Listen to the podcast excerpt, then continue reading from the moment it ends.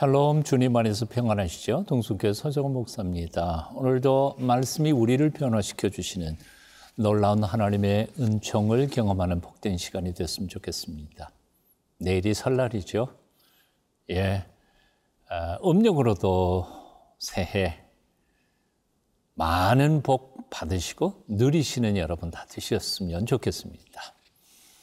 폭풍우 몰아치는 갈릴리 호수를 지나서 거라사까지 갔던 예수님께서 금방 아, 돌아오셔서 가버나움 음, 선교의 현장으로 다시 돌아오실 수밖에 없었습니다. 왜냐하면 거기는 수많은 사람들이 이미 예수님의 돌아오시기를 기다리고 있었기 때문이었습니다. 그 중에도 두 사람이 아주 중요합니다. 첫째는 바로 12해 혈루증을 앓고 있었던 한 여인이었고요. 두 번째는 휘당장 야이로의 딸이었습니다. 오늘 그 사연 함께 묵상하면서 말씀 읽어보시겠습니다. 누가복음 8장 40절부터 56절까지의 말씀입니다. 함께 읽겠습니다. 누가복음 8장 40절에서 56절 말씀입니다.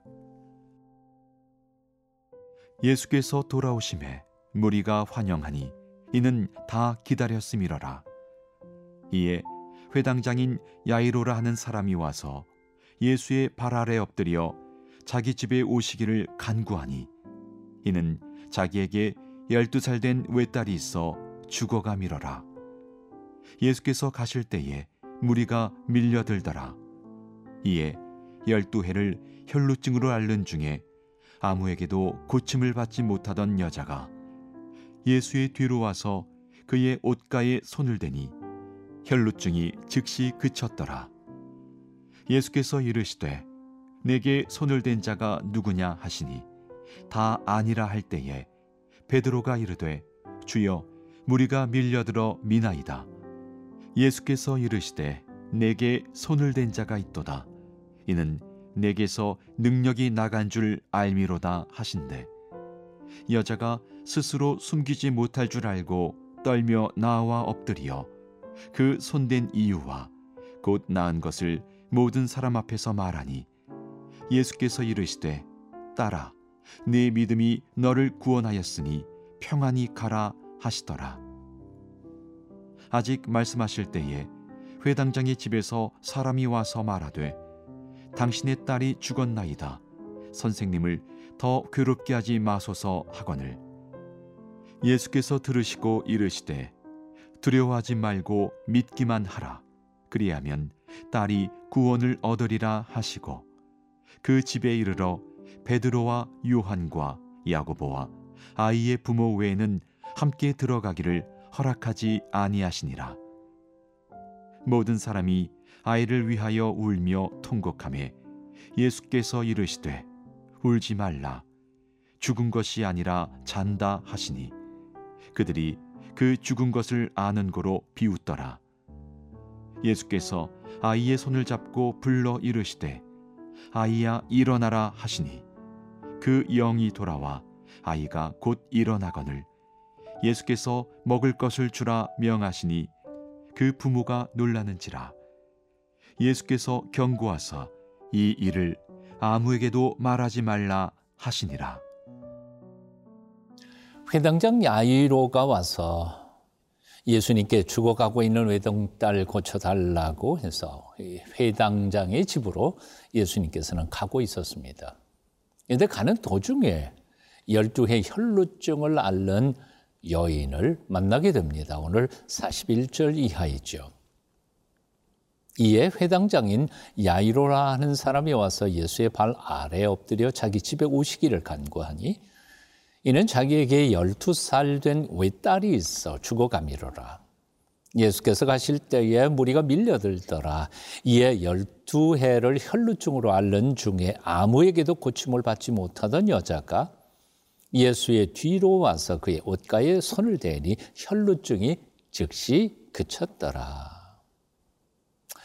예수님께서는 여인의 손길을 감지하시고는 당신에게 손을 댄 자가 누구냐 하고 물으시자 두려움에 떨고 있었던 여인이 고백할 수밖에 없었습니다. 47절.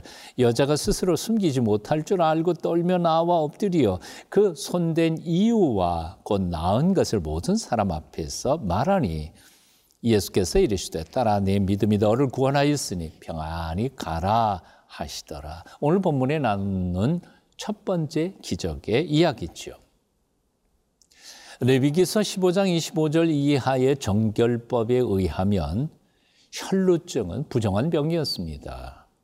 그래서 부정한 병에 걸린 여인은 자신도 부정할 뿐만 아니라 그를 만지거나 접촉하는 모든 사람을 부정하게 만드는 것이었습니다. 그러므로 이 여인이 예수님을 만졌다면 이것은 엄청난 불법이고 그리고 범죄였습니다. 하지만 낫고자 하는 열망과 예수님의 옷자락만 만져도 나을 수 있을 것이라고 하는 강렬한 믿음을 가지고 예수님의 어, 옷에 손을 대자 병이 나았던 것입니다.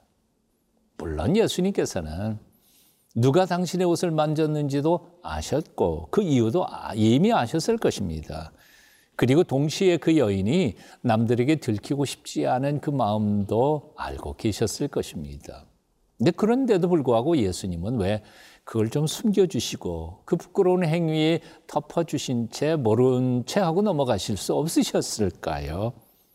왜 그 군중들 앞에서 부끄럽게 그걸 딱 공개하셨을까요? 이유는 몇 가지가 있습니다. 첫째는 예수님께서는 여인의 육체적인 질병만 고치기를 원치 않으셨기 때문에 그렇습니다. 무슨 말인고 하니 그 혈루병으로 인하여 사회적 격리, 영적 어, 여러 가지 공동체에서 격리되어 살 수밖에 없었던 여인에게 공개적으로 이 여인은 이제 혈루병에서부터 나았기 때문에 모든 제약에서부터 풀렸다 하고 자유를 선언하신 행위였기 때문이었습니다. 또 두 번째는 바로 이 예수님께서는 여인을 향하여 따라라고 부르십니다. 보통 사이가 아닌 거죠.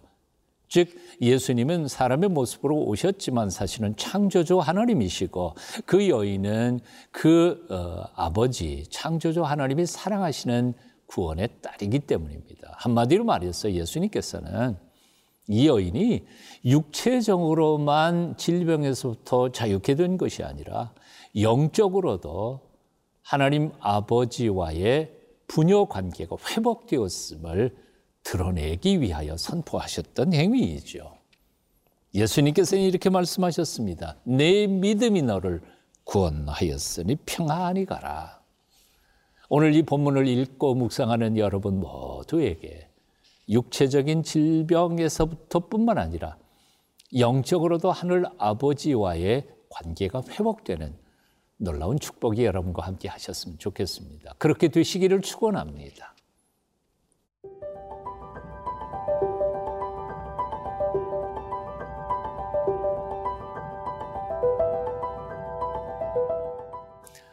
49절 이하 읽어봅니다. 아직 말씀하실 때에 회당장이 집에서 사람이 와서 말하되 당신의 딸이 죽었나이다. 선생님을 더 괴롭게 하지 마소서 하거늘. 예수께서 들으시고 이르시되 두려워하지 말고 믿기만 하라. 그리하면 딸이 구원을 얻으리라 하시고. 적어도 회당장이라고 하면 그 지역 사회에 존경받는 어른이었습니다. 그런데 그런 사람이 새파랗게 젊은 갈릴리 청년 예수님 앞에 나아가 발 아래 엎드렸습니다. 여기서 야이로 회당장의 두 가지 모습을 발견할 수 있습니다. 첫째는 그의 겸손한 믿음이고요. 두 번째는 딸에 대한 아버지의 사랑입니다. 자, 그런데 그의 믿음과 사랑이 일시에 그 희망이 사라져버린 것 같습니다. 왜냐하면 집에서 사람이 달려와 가지고 이렇게 보고했기 때문이죠. 아이가 죽었습니다. 이미 끝난 겁니다. 선생님 괴롭히지 마세요. 장례 치르러 나 가야 하겠습니다. 이 소식을 전해들은 회당장 야이로는 아마 하늘이 무너지는 것 같았을 것입니다. 또 다른 한편으로 생각해 보면 열두의 혈루증 앓던 여인이 아, 가로채지만 않았더라면 방해하지만 않았더라면 일찍 가서 내 딸 살려낼 수 있었을 텐데 하고 원망하는 마음도 속에서 폭발했을 것이라고 생각이 됩니다. 그런데 예수님께서는 그런 그를 향하여 이렇게 말씀하십니다. 두려워 말고 믿기만 하라. 그리하면 딸이 어, 구원을 얻으리라. 불신은 우리를 두렵게 합니다. 하지만 믿음은 우리를 담대하게 만듭니다. 온전히 하나님의 전능하심을 믿는 자들에게는 두려워할 게 하나도 없습니다. 믿음이 없는 자는 아마도 공포 속에서 살겠지만요. 사실 예수님이 누구이십니까? 죽음을 이기시고 부활하신 부활의 주이십니다. 살아있는 사람은 살리지만 죽은 사람은 못 살리는 일반적인 용한 의사와는 차원이 다른 분이시죠. 그분 앞에는 죽음도 삶도 다 생명일 수 있는 것이니까요. 그러므로 하나님 앞에 그리고 살아계신 부활의 주님이신 예수 그리스도 앞에서 우리는 결코 절망할 일은 없는 줄로 믿습니다. 병든 것뿐만 아니라 이미 죽은 것까지도 그분 안에서는 새로운 소망의 날개를 펼 수 있는 자리가 되기 때문에 그렇습니다. 그렇습니다. 오늘도 이 말씀 앞에 서 있는 저와 여러분이 그 어떤 시련과 역경과 고난을 당한다 할지라도 죽음을 이기시고 부활하신 부활의 주님 앞에서 용기를 잃지 않으셨으면 좋겠습니다. 담대하십시오. 다시 말씀드립니다. 죽음의 문턱에 가서도 주님이 우리와 함께 계신다면 우리는 두려워할 것이 없습니다. 용기를 가지고 주어진 삶에 당당하게 살아가는 하나님의 백성들이 다 되실 수 있기를 축원합니다.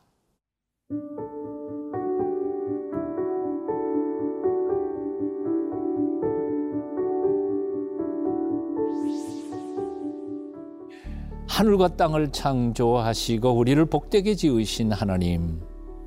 어떤 상황, 어떤 처절한 삶 속에서도 우리가 절대로 절망하지 않고 언제나 오뚜기처럼 다시 일어나 주님만 바라보며 당당하게 살아가도록 도와 주시옵소서. 예수님 이름으로 기도합니다. 아멘.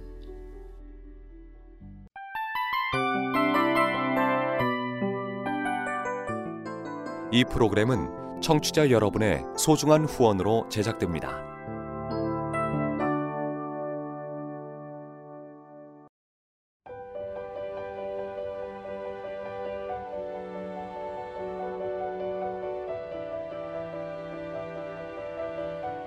세상에는 수많은 교회들이 있지만 더 깊이 있는 말씀 강해를 찾기 위해 크기로만 교회를 선정하지 않습니다. 보다 좋은 영적 콘텐츠를 더 많이 나누기 위해 방송비를 받지 않습니다. 1년 365일 복음만 전하고 싶어서 우리는 광고를 하지 않습니다. 온누리의 복음을 땅끝까지 CGN TV와 함께 땅끝 성교사가 되주세요